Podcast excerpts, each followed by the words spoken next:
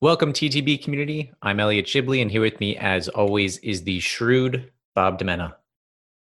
Thank you, Elliot. That's funny that you used that one because when I thought this was going to be me, um, I had something that was in a similar, similar, similar uh, definition base. Does that make sense?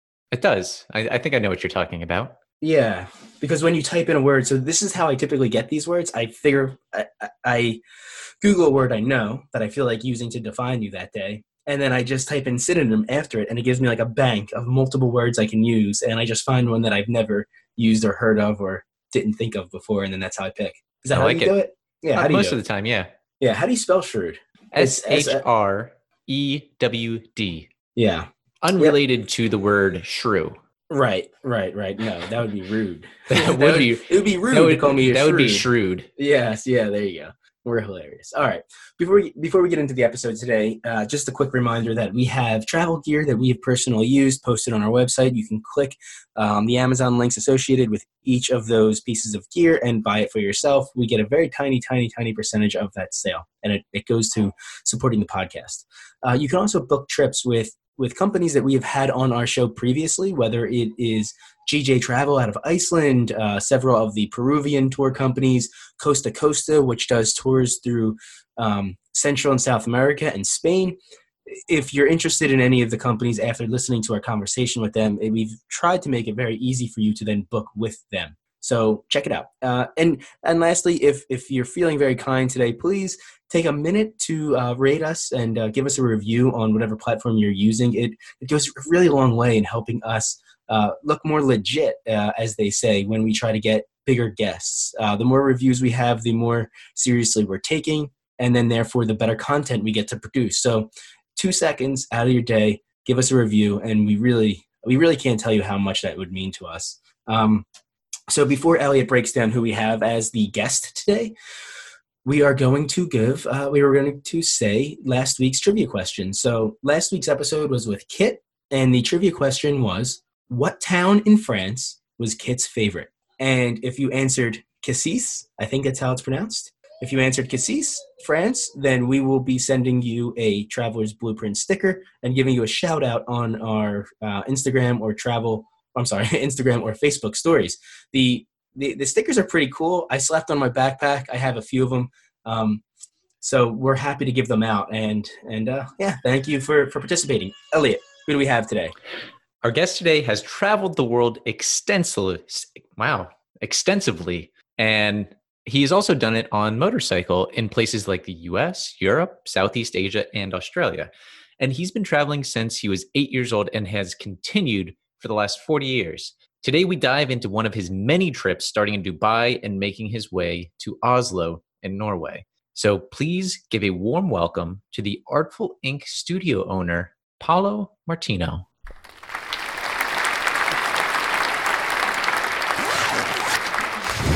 Welcome to the Traveler's Blueprint. Start designing your next adventure.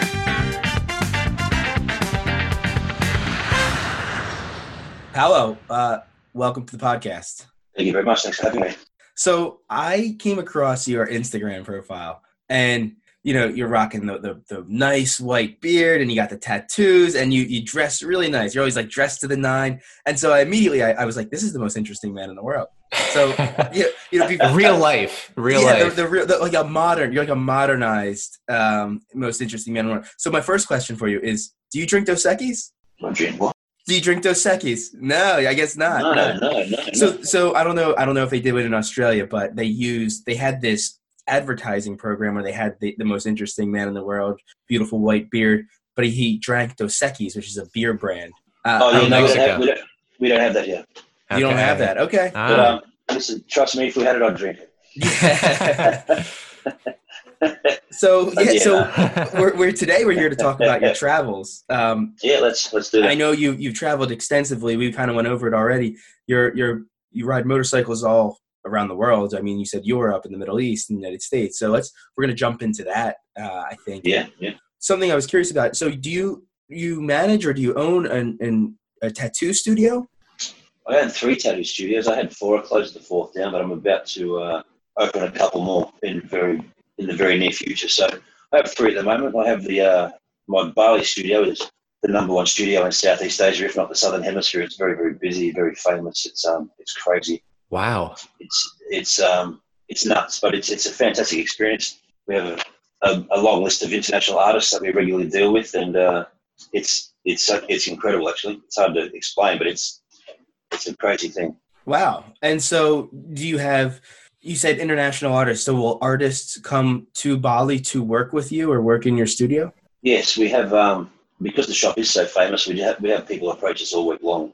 Mostly uh, a lot of Europeans, obviously Russians, Ukrainians, um, Central Europe, English. I've got Spanish guys, French guys. I've got English guys. I've got Australians. I've got Americans. I've got Canadians. How did you end up settling in Bali? Uh, I've, I've, been. I actually went to school as a teenager in uh, in Singapore. I lived in Singapore for five years. Okay. And did, and went to high school there. After high school, I came back to Australia, and uh, my dad was in a, a dive salvage business where they were salvaging shipwrecks throughout Southeast Asia. So I ended up back in uh, back in Singapore and, and throughout Indonesia just as I grew up, and I was working for him as a commercial diver. I was a bit younger. Okay. What, can I ask what the name of the studio is?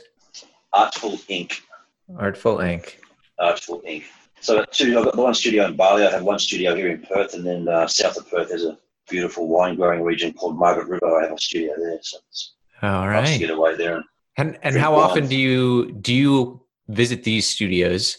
Uh, Bali, I'm pretty much once every week, every two weeks. I head up there for a few days. So I mean, from from here where I'm in Perth, it's only three and a half hour flight. Okay. Which which makes things very easy. Um, so I'm just back and forth between Perth and Bali most, you know, probably 50% of my time. Okay. That's, that's pretty, really cool. I didn't realize you had multiple studios. I knew of your the tattoo studio, but I didn't realize it was kind of cross Southeast Asia and Australia. That's awesome. Yeah, no, it's um, it's hard work. Obviously, the Indonesian side of things is difficult with politics and uh, changing government policies regularly. But it's mm-hmm. challenging and it's good fun, and it's uh, and I meet amazing people like literally, I mean, Bali these days is a, uh, a hub of international madness, and it's it's everybody from everywhere there all, all year round. So yeah, in the early in the early days, it was very much seasonal just with Australian tourism, but now it's it's international. It's just everybody from everywhere all the time. So it's it's very very good place to meet people.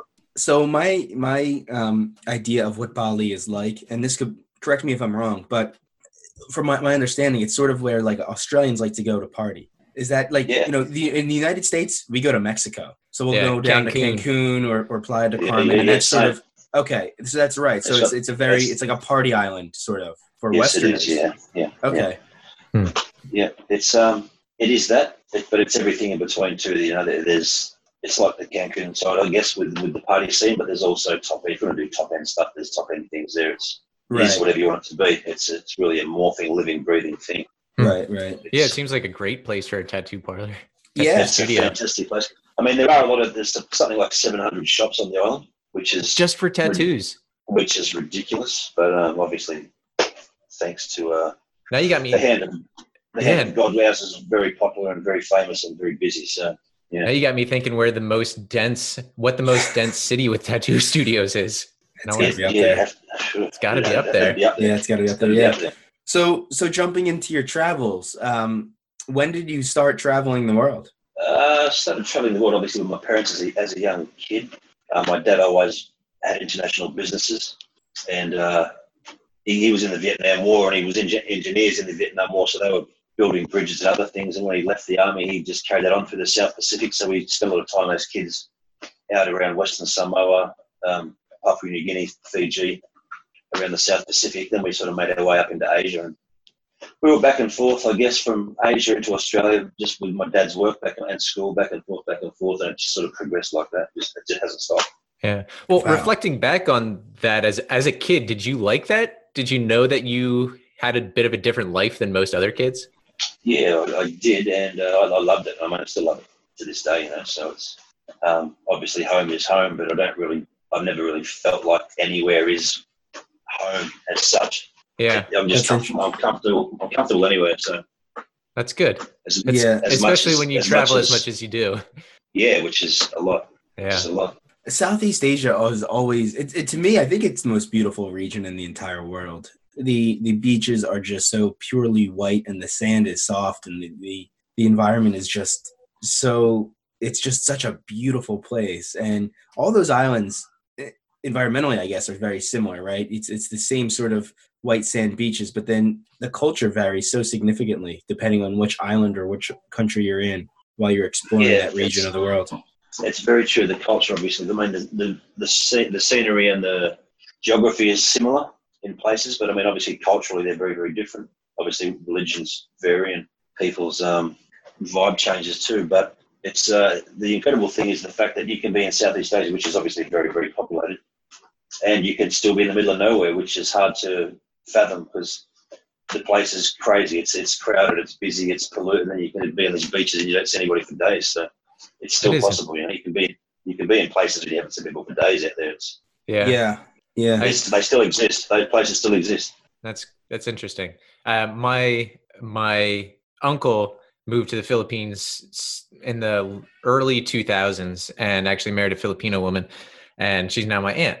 And it, he was actually on the podcast when we first started, but she came to the United States and they went to Nebraska. I forget why. And they were driving along the roads, and she was like, "Why are there no buildings? why aren't they using this land?" Yeah. because she's so used to she grew up in manila she's used to density she's used to population she's used to structures it was i still remember that and that was like one of her first times visiting the states hmm. Yeah, it's as, as you know, in those places, in those cities in Southeast Asia, I mean, the only place they can go up these days is up. So when you're uh, exposed to a little bit of open space, it does become a little bit confusing for them, I guess. yeah So, I mean, Yeah. I mean, Australia's the same, as you know. Australia has thousands and thousands and thousands of kilometres of nothing. So yes Right. it does if literally you come from nothing somewhere like Southeast Asia, China, that would be a, a, a major shock. Hey, um, could could I ask about the fires and and what's going on in Australia right now after that horrible uh, few months? Yeah, well, I mean, obviously, I'm on the west coast. The fires were on the east coast, so uh, we were fortunate enough not to be affected by the fires. Obviously, people on the east coast were had had a pile of problems, but it was mostly to do with lightning strikes. And then, uh, like most natural disasters these days, it was as fast as it popped up, it went down. And I think the week after, they had problems with floods. So, Wow. yeah, I mean, Wow. obviously, I, I sorry. I was seeing a bunch of information come out that like a billion animals died and uh, tons Oh, of man, homes. rough, rough. So, yeah. yeah Um, people, obviously, people that live in those in those regions, they understand that that's a, obviously a, a threat that is existing all the time, like bushfire and those types of things. But for the animals, I mean, they're just so defenseless and helpless. It's um, that's the heartbreaking part. yeah. Yeah, I remember uh, recently they talked about the after it had kind of fizzled a little bit. They were comparing it to the Amazon forest fires in 2018, and yeah, then yeah, the California and Northwest uh, United States wildfires, and neither one came close to the size of the Australian wild wildfires. yeah. I mean, there's obviously just so much, so much um, forest there and and, and bush. Um, once it took off, it was hard to stop it. There's a thousand and one conspiracy theories as to how it started, but I think mostly it's just been to do with lightning strikes. Just, Yeah. that's just part of nature, I guess. Yeah, Yeah. Well, and it's been hot there, right? It's hot and it's dry, Yeah, and you kind of Yeah. have the perfect the ingredients for a fire like this to spread rapidly and just kind of take over. It's it's yeah, it is devastating. Um, California's been dealing um, with the same thing. yeah, yeah. I saw It's- that. it's hot and you know california southern california is up in the the hundreds uh, you know fahrenheit and it's getting drier and drier and the hills are getting drier and then these Yeah, these fires start and they can't stop them um, it's nature's course.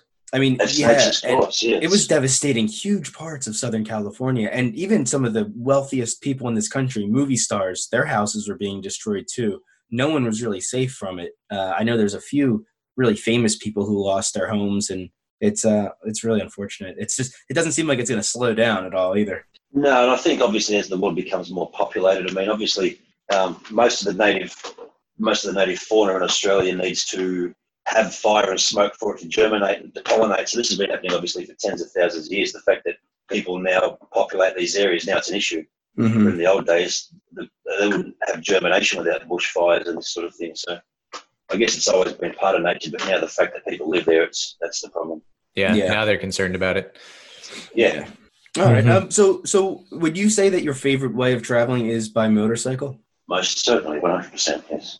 so uh, let's talk about some of your trips. I know it's a pretty popular thing to do, and especially, have you done the trip through? You said you haven't done South America yet. So one of the Not trips yet. that I keep seeing pop up are the people that are riding from like South America all the way up to Alaska. Have you have you thought about that yet? That is very, very highly on my agenda. I have some uh, very good friends there in Buenos Aires, Mm-hmm. and uh, I've spoken with them just recently. And I'd like to obviously fly in and probably start there and work my way up. But that Have you, do you like that is ship your very high on my agenda. do you Okay. ship your bike there, or do you buy a new bike when you get to South America? It, de- it depends where I'm going. Obviously, if I was going to go to South America, I'd probably just uh, buy one there. Okay. Okay. Do you have specific requirements? Does it always have to be a Harley? No, I just recently rode India on a uh, Royal Enfield, which was very entertaining. And, uh, can you can you elaborate? what do you mean by Yes, uh, entertaining? No, no, I mean, um, for Australian conditions or American conditions, obviously the Royal Enfield would probably be a little bit underpowered for those big open highways.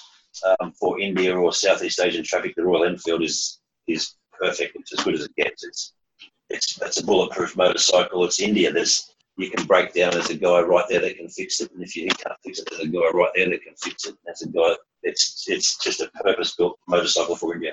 Okay. Interesting. So and, and tough and reliable and economical and uh, they, they're amazing in those conditions.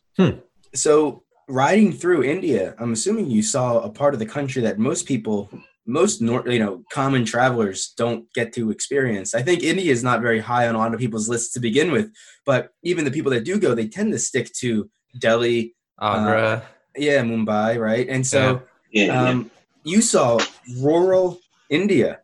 What was very, that very like? rural India. Yes, yeah, Yeah, it was what- good. It was uh, it was very much similar to playing a game of uh, Xbox, an Xbox game. You know, it was there's cows, there's donkeys, there's people, there's cars, there's trucks, there's buses, there's avalanches, there's mudslides, there's rivers, there's floods. It's you name it, it's all there. It's it's nuts.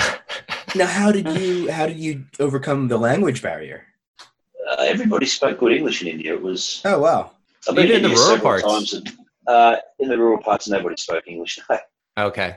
The universal language for food is food. You know, it's, it's um, Yeah, Yeah. ordering food was was quite easy. It was good. Yeah. Just And- order anything and it'll probably be good. That's The just food in India is amazing. I mean, the, the food in India is, to me personally, it's um, it's second to none. It's it's obviously vegetarian in a lot of parts, so the variety and and the just the flavors and it's it's exceptional. It's amazing. The food in India. so. What was your route like through India? Uh, so I, I flew into Delhi, and from Delhi I uh, went to a marketplace and sourced a motorcycle. Um, then we hit the road. We went north up into the uh, the mountains up towards. Or was, the destination was Badrinath, which is on the Tibetan border in uh, ver- the very northern part of India. Um, the roads in those rural parts. It took me to do 500 kilometers. Took me four full days. What? So Yeah, four line. I mean, riding from sunrise to till until dark for four Wow. days to do 500 k's. So it was mostly second and third year, like mo- on, on the pegs motocross style. You know, it was, it Ah. was through rivers and up tracks, and it was nuts, but it was good fun. Wow. Yeah, that truly is that is truly more about the journey than the destination. That was Right. all about the journey. I mean, right. was, Yeah. So so when you decide where you're going to ride your motorcycle around the world, do you pick like you know, okay, this is going to be uh, more of an adventurous experience, whereas I'm sure in California or in the United States, it's more of a leisurely cruising type of um, atmosphere or experience. Is that does that sound right? Yeah, and, and the same goes for Australia. I mean, obviously, motorcycling in Australia is same as America. It's it's open roads. It's safe. The roads are good. Um, yeah, the scenery is fantastic. But when you go to those, we'll just use India as an example. It's um, you just don't know. You don't know the terrain. You don't know the language. You don't know how the fuel is. You don't know anything. It's just really just all luck. And you said you did this in the Middle East. Where? I uh, it was about six years ago now. I had a, a plan to ride to Norway from Australia. Um, in those days, uh, obviously with government situation, it was illegal to ride into Vietnam, into China, or into Myanmar on a foreign foreign owned vehicle. Mm-hmm. So I thought about starting somewhere like in Singapore and then riding up through Asia, but I couldn't. I was landlocked. I couldn't get through those three countries. So option A, I made. Uh, I was going to start in South Africa and ride up through Africa, up through Morocco, into Spain, and up into up to Norway that way. That was plan A. Uh, plan B was to start in the Middle East. So I just grabbed a coin and heads heads that was South Africa, tails it was the Middle East, land tails, and I shipped the bike to Dubai and started there. Wow. Wow. It So, was just what was your route like? So you start in Dubai, and then where did you go? So yeah, I, I, I spent the first week in Dubai just riding around in the Emirates and uh, just basically just having a look around there. After a week, I jumped on a ferry right into Iran. Um, Iran was amazing, much to uh, people's you know surprise. Yeah. People were super friendly. The people were super friendly. Um, the food was great. The roads were good. The scenery, the weather was was hot, obviously. Um, but it was fantastic. That's probably one of the highlights of the trip was riding through Iran. It was amazing. Huh. Yeah, I, I I've heard that multiple times from people who have visited there. Obviously, in the United States, especially right now, um, Iran's not very high on our uh, on our ally list, um, and it has a it has a stigma as being dangerous, and um, you know all those things that that come with that, uh, especially over the past few decades. But the people that I've talked to, or the the conversations that I've heard on people who actually travel into Iran or anywhere in the Middle East and actually get to know the people and the restaurant owners and you know talk to them they're they're friendly and they're just normal people that are just trying to live their own lives and they're typically pretty accommodating to westerners they want to show people that hey listen we're not we're not bad people we're we're, just like you um and yeah it's it's unfortunate that they have that stigma one thing I do know from extensive travel is people basically are people. yeah You know, people, the majority of people are good. It's just the governments that are behind the people that um, lead them astray a little bit. When I was in Iran, most of, I mean, everybody was fantastic. They were hospitable. We stayed in strangers' houses. They fed us. They looked after us. Everybody in Iran said that all they wanted to do was just go back to how it was before the revolution. Like Mhm. everybody, everybody that I spoke to, and I spoke to a lot of people, so I was there for at least a month, maybe five or six weeks in a row. Everybody was like, we don't support this government, but the government is obviously too powerful for them as individuals. Everybody wants to go back to how it was before the revolution. So the people are good. It's just the government that's causing issues. right So from from Iran, did you go through So Turkey? from yeah, in Iran, I went up to uh, through the base of Mount Ararat into Turkey. Um, Turkey, I rode up to uh, into Gallipoli, obviously as a strong military history from Australian World War One Hmm. experiences in uh, in Gallipoli. I went there and sort of paid a bit of homage to those guys that were there, and that was a life changing experience in itself. You know, No, Um, as you're traveling through, do you have something specific that you look for? Like, are you into archaeological sites? Are you looking to experience the food culture? Are you looking to just meet people? Is there something that you you zone in on as you're traveling through some of these countries? Not so much a focus in uh, in any one particular thing. Um, obviously, food. I'm, I love to eat food, and uh, I, I eat anything. Um, I like to, you know, drink good wine or, or local beers, and, and I'm always interested in meeting people too, you know, and, and talking with locals. hmm It's just even just. I mean, obviously, on this trip that we're talking about now, we spent half our time sleeping on the side of the road, and, and half the time in hotels. So if we're out in the country, we just stayed in the dirt, slept in the dirt, and if we we're in a city, we stayed in the hotel. So it was we got the best of everything. You know, we we mixed it up. We did the, the city thing and the eating and the whining and dining when we had the chance, and then in the other times, in rural times, we just slept out in our swags and did the whole bush thing. Yeah, I, I've never traveled. I've never traveled like that. It seems it's very intriguing. It just seems very freeing. Like you're just immersed in it. Um, you really can't get any deeper into a country than driving through the, r- their infrastructure and sleeping on the side of roads and talking to everyone you can. Yeah, especially obviously like there's a lot of times when we were out in rural areas where people would like be sleeping on the side of the road and the people would come and say, oh, we got a farmhouse like you know a kilometre away, come and stay with us. Wow. I mean, yeah, so like I said, people super friendly everywhere. It was um, it was a good experience. Obviously, from there, I mean, we, I spent a little bit of time in Albania. We went through Albania and zigzagged our way through uh, Europe. Albania was interesting.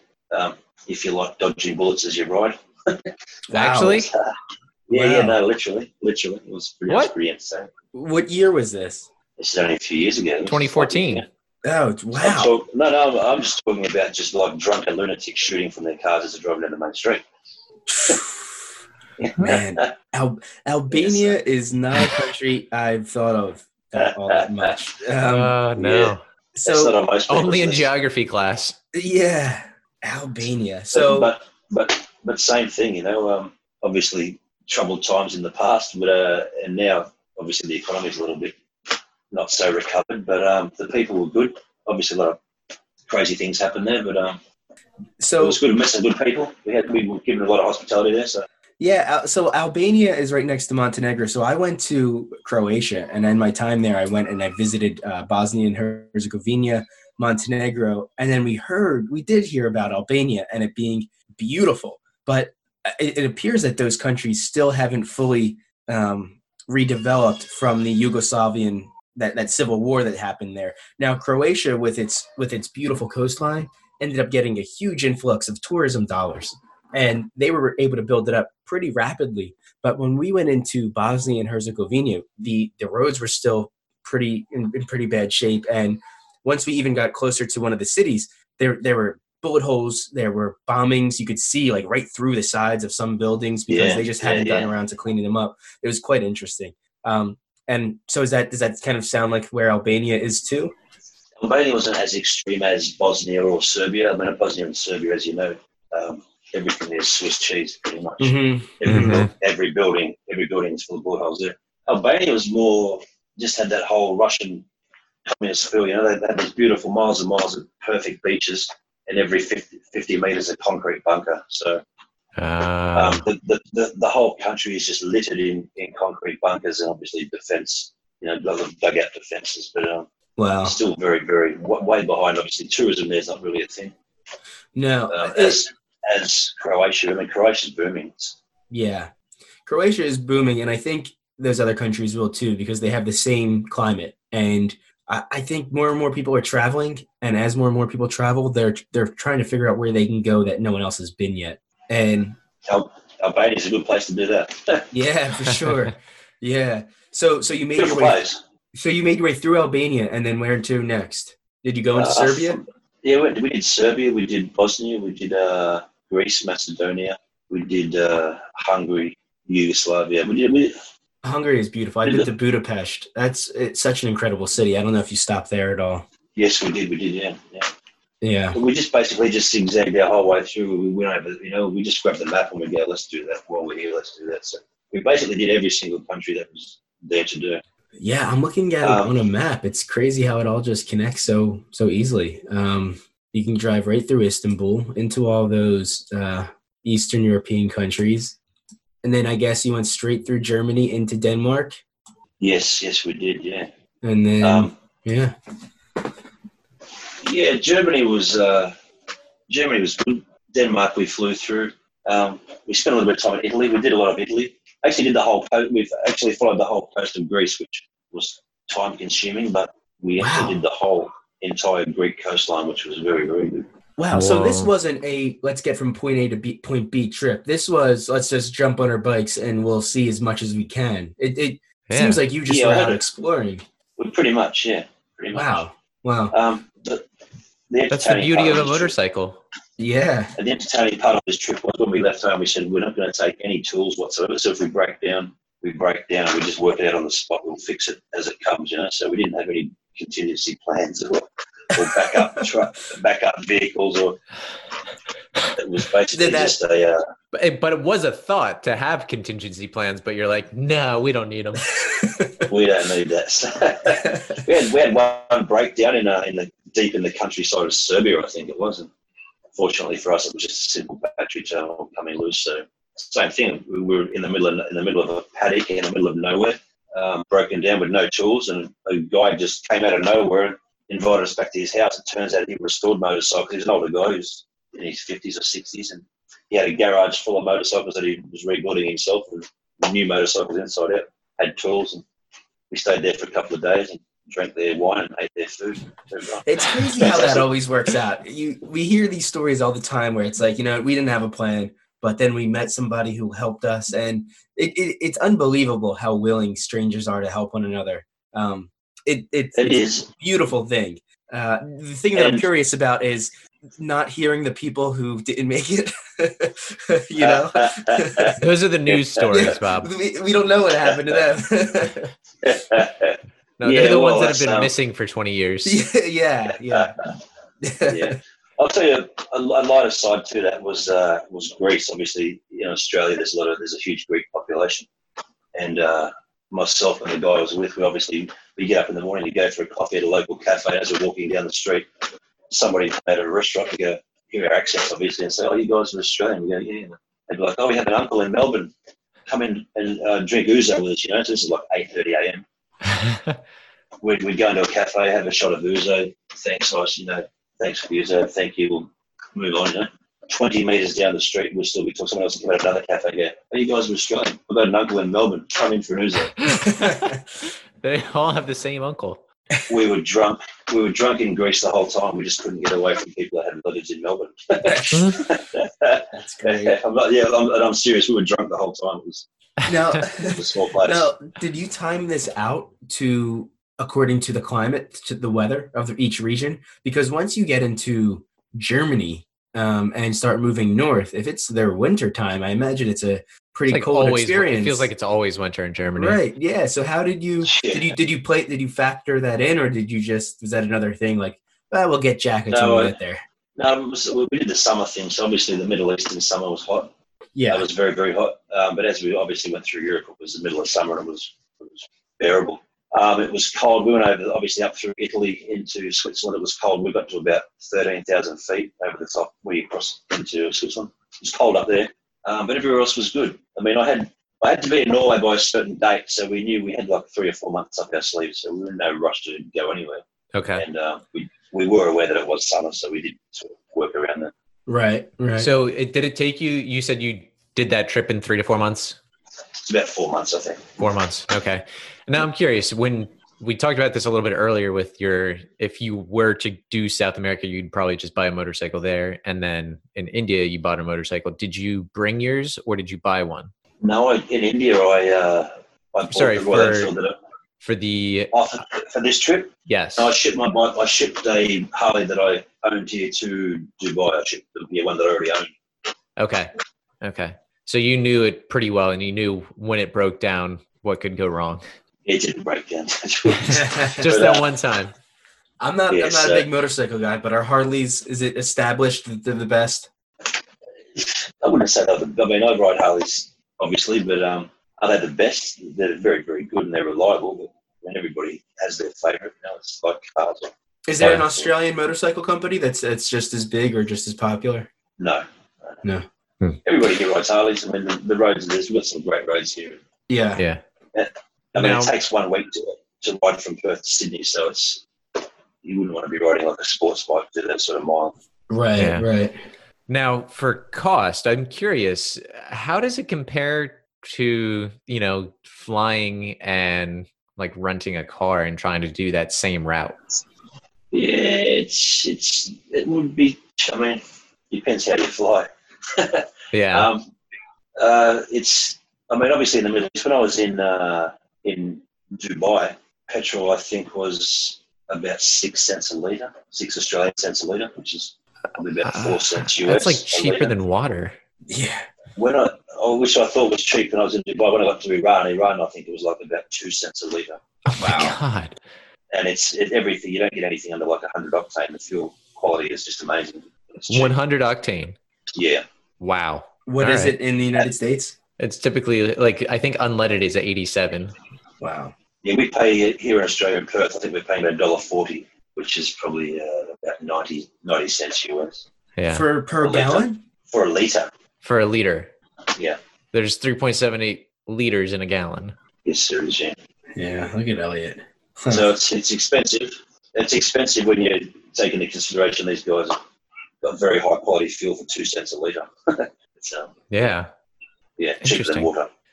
And that whole trip was what? Close to 10,000 kilometers? No, I did uh, did thirty thousand kilometers, 30,000 and 20 30,000 k's in twenty six countries.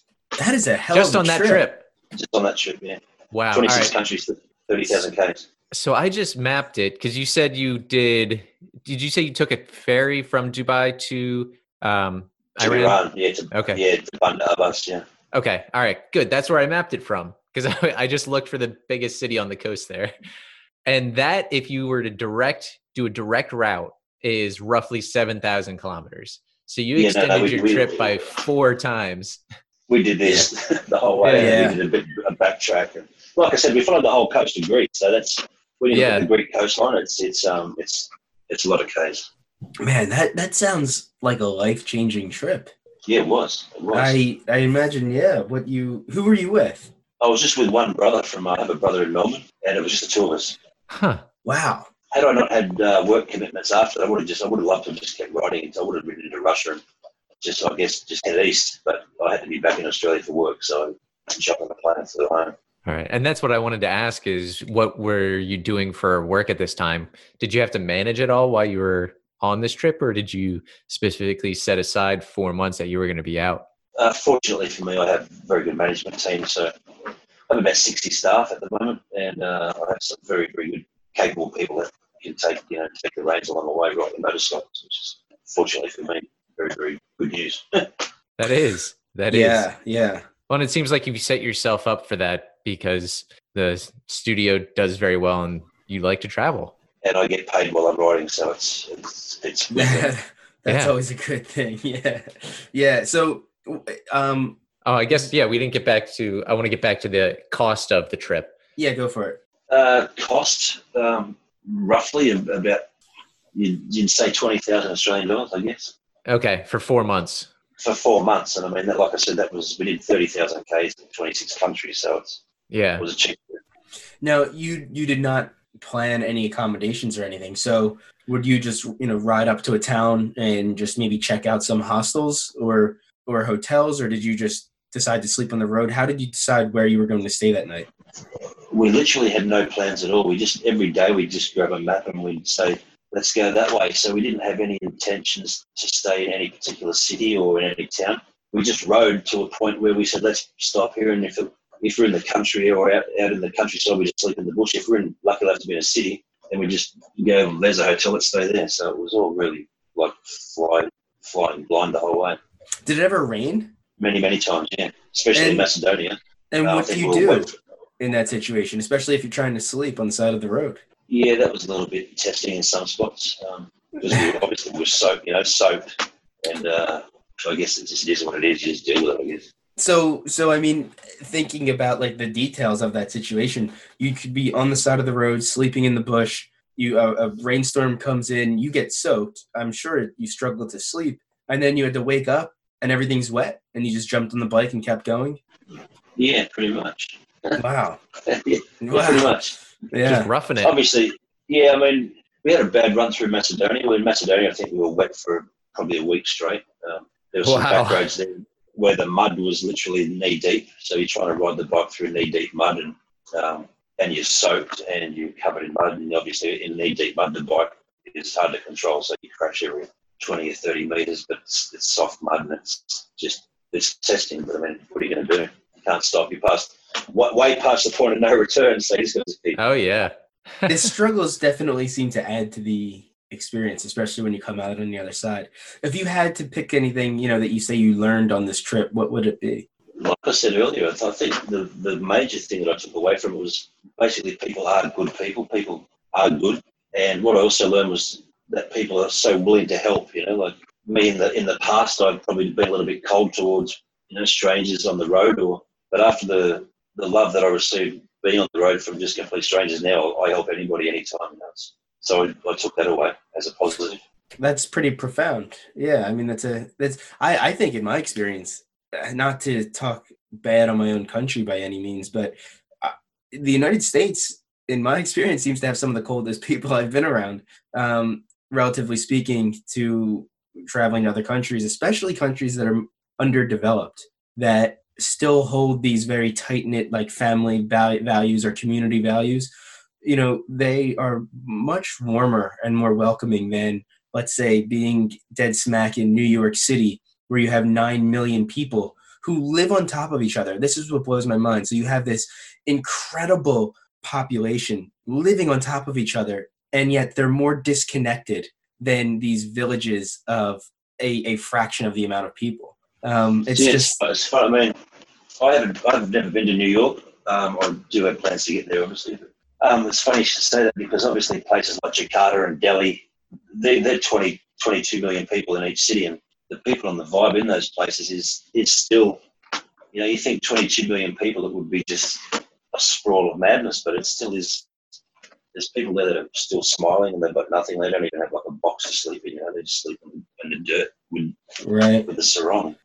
Mm. They're still smiling. They'll still help you. They'll still offer you. You know, it's. I I mean, I don't know, I wonder where that tipping point is that you change, that there's that change in mentality where you've made so much money and you have so many things that it kind of pushes you in the direction of, I need more money and more things and away from um, that human connection.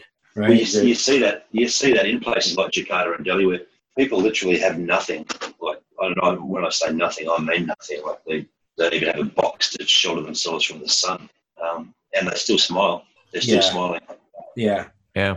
Yeah, I've seen that too. Um, you know, we were in Peru and people are living on they, their their floor of their home is dirt. Um, and they're they're happy and they're nice. And I've been in Thailand where they don't even have running water. Or or they do, but it's salt water. They don't have running fresh water. Yeah, yeah, And- yeah, yeah. And some of the nicest people in the world and they're just genuinely happy to be alive and they're they're curious and I don't know, maybe there's something negative about overpopulating a city and becoming overly modernized that starts to push people to transition from some of these you know like uh they're Yeah. less human to a degree Yeah. Oh, I think uh, even though cities are densely populated, there is, at least in the US, there's this mentality of individualism. Like, I'm here, I'm doing my own thing, it's me against everyone else. mm-hmm. And I think that's Yeah. where people get cold, is because it just feels like a, a race to the top as opposed to let's help each other. right Yeah, I think I think that is true too. You know, obviously with these, let's use a third world country as an example. I think just because people have less, they need to rely on each other in a, in a sense to achieve anything. You know, whether they're going to eat or whether they're going to have clothes or where they're getting their fresh water from. Where for guys like us that live in Australia or America, it's taken for granted. You know, you click a switch, the power's on. You know, you've got a bed, you have got blankets, you've got a roof. You jump in the shower, the water's warm. You can drink from the tap. It's this, this is all things that every day we take for granted and, and don't even think about. Yeah. It's true. You know, when I was in, when I was recently in India, I was with my wife and we stopped in the morning for coffee and we ate. And uh, she said, "I want to wash my hands." And when I wash my hands, I said, "You go outside, 100 meters down the road. There's a pump." She said, "What do you mean there's a pump?" I said, "A water pump. You got to pump the water." She never said, "Only 30." She never seen a water pump. You know, so that's a classic example. You know, you and I, we just go to the tap and turn the tap water comes in, wash hands. right yeah. well that's something that's hilar- hilarious to me in the united states there is a thriving bottled water industry in the united states thriving like it is it is a multi-billion dollar industry and yet we're one of the only countries that throughout our entire country which is a very big we have perfectly clean drinkable water coming out of the faucet. Most yet people will places, go, not like "No." in Flint. Yeah yeah, yeah you're right. But or Jersey. but but people will go ooh i'm not drinking that. That's tap water. I want bottled water. And the amount So, of yeah. the, yeah the amount of energy and um, money that's required to clean up water put it through the entire processing system to then be pumped back to your town to come out of your tap water. And then people are like ew no it, it blows my mind um I, The funny thing is, some of that bottled water is just tap water. right oh yeah the bottled water i believe is less regulated than It is. the actual tap water Yep. right the, the sad part of that story, the fact is, obviously, if you watch the news these days, and there's this big push about anti-plastic, this anti-plastic, that Indonesia, I mean, all those third world countries, obviously, there's a massive problem with uh, plastic waste. When you look at most of that plastic waste, it's, it's mostly water bottles. yeah yeah Yeah. And I mean, I see this stuff every day. It would be it'd be eighty percent, 70 80 percent of that plastic rubbish is actually water bottles. So Right. It's it's a horrible industry when you think about it. And because you drink out of that water bottle, you know, it takes you depending on how thirsty you are, minutes, right? And then you throw it away and that thing is going to survive forever. mhm. It is Yeah. going to be around f- well after you're, you know, we're all gone. And Yeah. and then you, most people get grab a second one. Um I, I'm I'm glad to see that industry finally starting to uh I don't know. There's awareness around it now more than there ever was. Um, yeah, I hope That's it, for sure. hope Yeah, it- there is. There goes is. It's, it's a huge. problem. It's a huge problem. A huge problem. right. Yeah, you got me one of those Q bottles, Mhm. which is awesome. I mean, completely reusable, great for traveling. Yeah. They're nice. Yeah, I Yeah. don't I don't understand why we can't just have just use filtered water if you if you prefer it. Right. Well, And when you just use a reusable bottle. Right. Yeah. Exactly. You know, most places these days have filters. And, Yeah. Most, Yeah. most Well, was that. That's actually something interesting. Now, did you have? Did you struggle to find clean water, especially as you were in maybe India or the Middle East? Uh, so it was the same thing. We just drank bottled water, but um, Yeah. yeah, everywhere's got bottled water these days. I guess. It's, uh, Right. Right. Yeah. Yeah. And I mean, in those countries, you don't really have a choice. You. You. no, no, no. You, you have to. Yeah. Yeah. Even even to this day in Indonesia, you can't. The water's not drinkable in Indonesia. I mean, it's, No. bottled water is, Wow. very, is very cheap. Bottled water is very cheap, obviously because of the population, but um, it's yeah, you can't drink water from the tap. I'm So- surprised with the amount of money coming in through tourism that they haven't really tried to maybe put like a, a better plumbing infrastructure in. Is, yeah. Infra- yeah, infrastructure there is a little bit behind in, in many ways, but I mean they'll get there eventually. yeah. I found that interesting when I when I traveled to Europe. People were asking me if I was going to drink the tap water, or if they and if they visited, they're like, "Can you drink the tap water?" And I think there is a mentality from the U.S. that everywhere but the U.S. you can't drink tap water. Oh, that's dumb. I don't want to bash U.S. citizens too much, but I think there's just a lack of learning and appreciation for anything outside the U.S.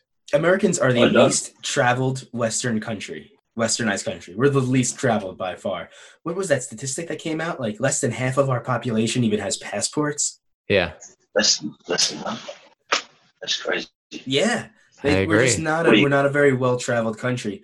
Now, to our defense, we have a If you travel- country. if you travel, yeah, it's a big country, and if you travel within our country, it's almost like traveling to different countries in a way, Yeah, that's understandable. That's understandable. right? Yeah. So, but but at the same time, um, the world is so big and so interesting, and it kind of upsets me or gets me a little depressed when I think about all the people in our country that aren't have no interest in experiencing it, or Yeah. you know, Well, maybe- But but again, The to world, each their own. know, is, the world is an amazing, amazing place. It's It is. yeah, it's it's, un- it's unbelievable. And those guys that obviously don't get to travel or don't have the incentive to travel, I mean, they're, they're missing out on. Uh, I mean, obviously, we only this is the only life that we remember.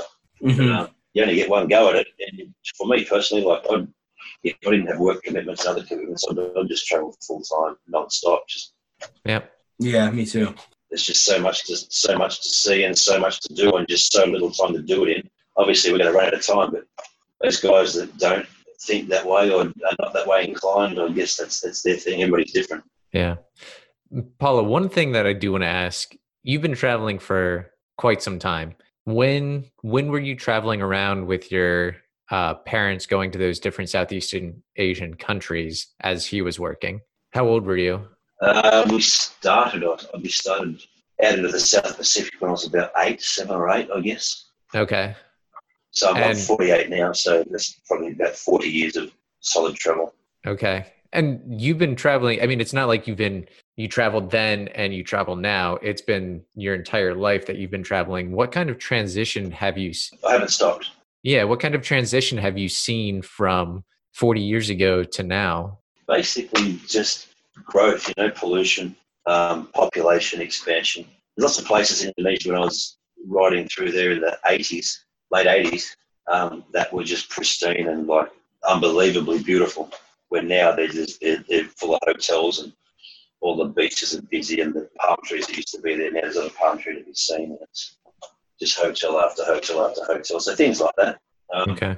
Any, have you time, noticed? like- like said, have you noticed a change in uh, reception, hospitality, that kind of thing, or has that stayed relatively the same in those countries? certain parts of Indonesia are, are still the same. I think the further east, obviously Indonesia, as you head east towards um, back out to the Pacific, it, it gets a little bit um, more primitive. I guess is probably not the right word, but it's you're getting further away from the capital city. So as you go further out, it, it actually goes back to how it used to be back in the 80s and 90s in, Hmm. in most of Indonesia. Okay. where everybody was friendly and, and happy to see you as you go east. Still to this day, it's still a lot of that out there. Yeah. Yeah. That's interesting. So yeah, it's, it's it's it's still all out there. You just need to just get out and find it. It's Yeah. Nuts. It's beautiful. Get out and find it. There it is. Yeah, yeah. If yeah, if you were to give someone advice, maybe a young traveler that wants to see the world Via motorcycle. via motorcycle, besides get out and find it, what would you say to them? Just do it. Yeah, You know that. That's, how often do you see you guys will be the same when you speak with people and they say, oh, "I'd love to go to, for example, Paris. I'd love to go to Paris." In my brain, I'm thinking, just buy a ticket and go. Like I'll be in Paris tomorrow at lunchtime. Where Yeah. for the for me, I mean, I've travelled my whole life, so it's good. I guess it's a bit easier. But the people that are, are less travelled or don't have any travel experience, to them that's a big step. Where just do Yeah. it, go there, buy that, buy the ticket, and go. What, what's stopping you really, other than your own fear? Yeah. right. Well, that's that. It's a reoccurring theme. So that's a recurring answer that we get, and it seems obvious to us. You know, just go. I want to go to Italy. I'm going to go this year. Like it doesn't.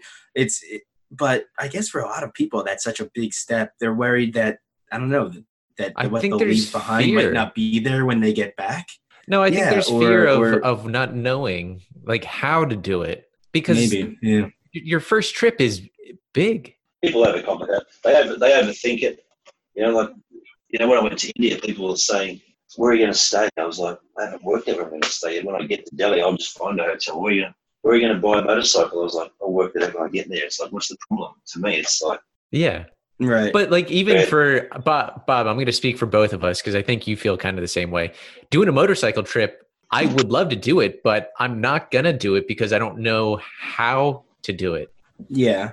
that's So unless I And knew that's- that's- someone like Paulo that I was going to do it with, that would make me feel a lot more comfortable, and then I would have I would feel much better about just doing it. So was it Yeah, what? see, It's a to me- matter of It's a matter of I, comfortableness. thr- I thrive on that being uncomfortable and not knowing. I, I love that stuff. That's what keeps. Okay. You Yeah. know, to, to throw me throw me in the deep end and uh, just go work it out. That's that's where I'm at. yeah. I mean, uh, I'm not gonna uh, pretend that going to New Delhi with no motorcycle and no plans is not extreme. Like that's pretty hardcore. That's not like you know, it's not like going to Paris. Yeah. You're on a different level. Um, and that's it does sound extreme, but to me, like that was even my own people were like, "You're nuts," but to me, that was like, "What you can't Right. work out how to buy a, buy a motorcycle in Delhi." It's like, yeah. So, so something that I've been dying to do that seems to be extreme is I want to go into the Amazon jungle. And I was actually talking about this two nights ago with a friend of mine, um, joking around who has never traveled outside of the United States. And I was saying like, you know, it's it's going to be incredible. And then I started breaking down like the animals that are going to be there. He's like, I was like, well, you know, there's piranhas and crocodiles in the water, and there's poisonous snakes, and there's jaguars, there's anacondas. Uh, you know, Poisonous there's, frogs. there's poi- like, malaria, and poisonous yellow- everything. Yeah, malaria and yellow fever. yeah, And now I'm thinking to myself, like, wait a second, is this really a smart idea? But um, I want to go. I have to go. It's just something that you I've have to go. always. Yeah, It's been calling me for since I was a child, really. So imagine imagine as an older man laying on your deathbed, thinking to yourself, "I wish I'd done that." Yeah, exactly. Right, right. That's Well, great you go. motivation. That is that is incredible. Now, now Because you done. never know when that moment's going to happen. Right, Yeah, Right, you'd, very you'd rather be laying on your laying on your deathbed, thinking, "Yeah, that was a crazy trip," right, Yeah. right, right. as opposed to, "I wish I'd done something," and, and spent your whole life. Yeah. Well, that's kind of- that's kind of uh, my my thought process for my life in general. There's this good, awesome quote: um, "Build your life resume," and it's it's when you are on your deathbed or when you're nearing the end of your life that you can go back and you can look at your life resume, and uh, you want to build one now that you're going to be proud of. You don't wait until you're older to build a resume. building. You build your resume throughout your life, and as you get older, you add more and more bullet points to the things that you've done and so that's kind of the the approach that i'm trying to take to my life with balance of course but um, that's kind of my idea of what i'm where i'm my life is headed Yeah. And nobody ever It's a- remembers that week of work that you didn't vacation. right or the night uh, or the night that you got a full night's sleep Yeah, yeah. yeah yeah. yeah You know, you, you spend all those hours stressing and, and pulling your hair out for what? At the right end of the day, it doesn't, it doesn't mean anything.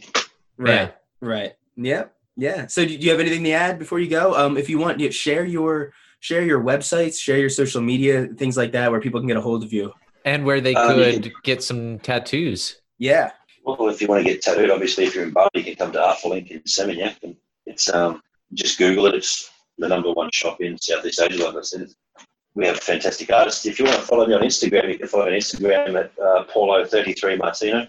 Yeah, And my that. YouTube, my YouTube channel is underway. I haven't had really much time to work on the YouTube channel, but it's something that I will be doing in the very near future. Just making some short writing documentaries where I'm going to ride and just film, and it's really going to be just shooting from the hip, off the cuff, no script. It's just we're just going to work it as we go. It'd be Yeah. very, very raw, raw, but at the same time not so raw because obviously I'm.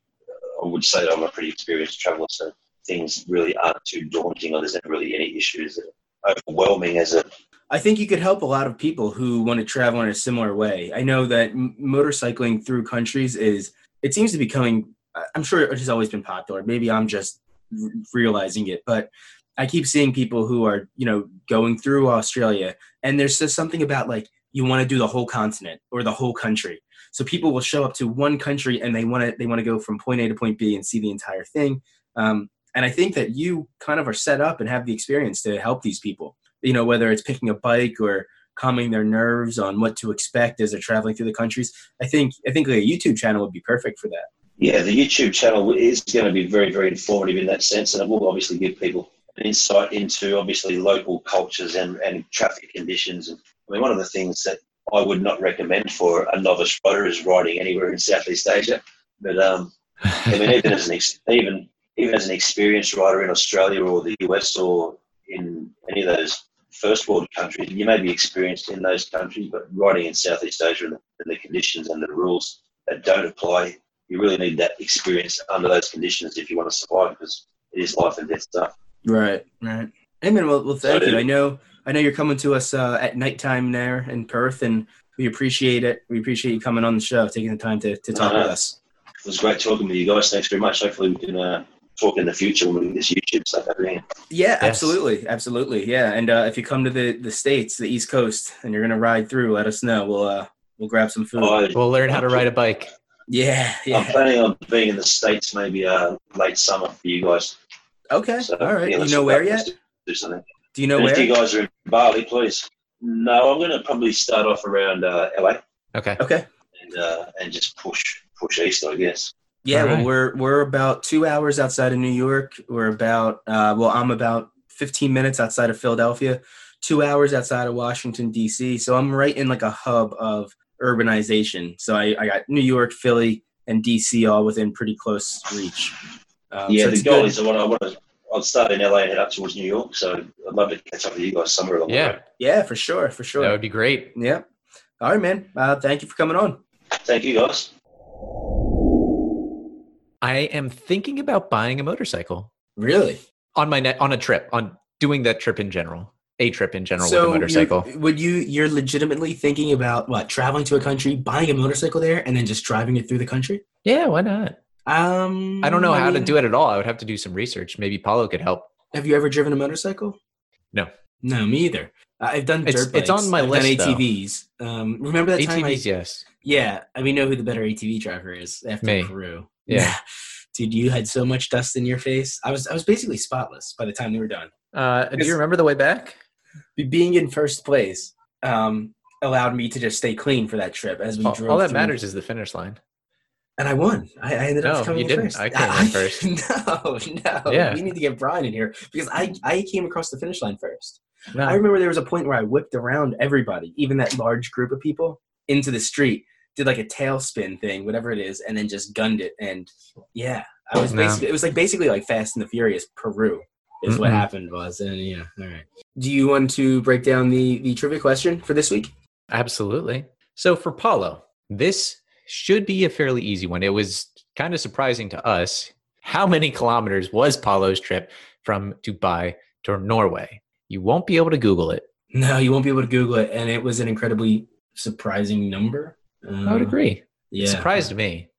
It did. Yeah. It sounded like a hell of a trip. So It did. um, Four months. if you if you know the answer shoot us a dm or send us an email at the travelers blueprint at gmail.com for your chance to win a travelers blueprint sticker and uh, a little bit of a um shout out on our on our story um what else what else rate us on itunes Yeah, not gonna lie, I, I don't really rate many things, and I know it's a pain. right but it does really help us. And if you like the show, it is very much appreciated. I Right. can't really put it into words how much it helps us uh, grow, uh, get new attention, and just overall credibility. So we we want to thank you in advance if you decide to give us a rating. Thank you.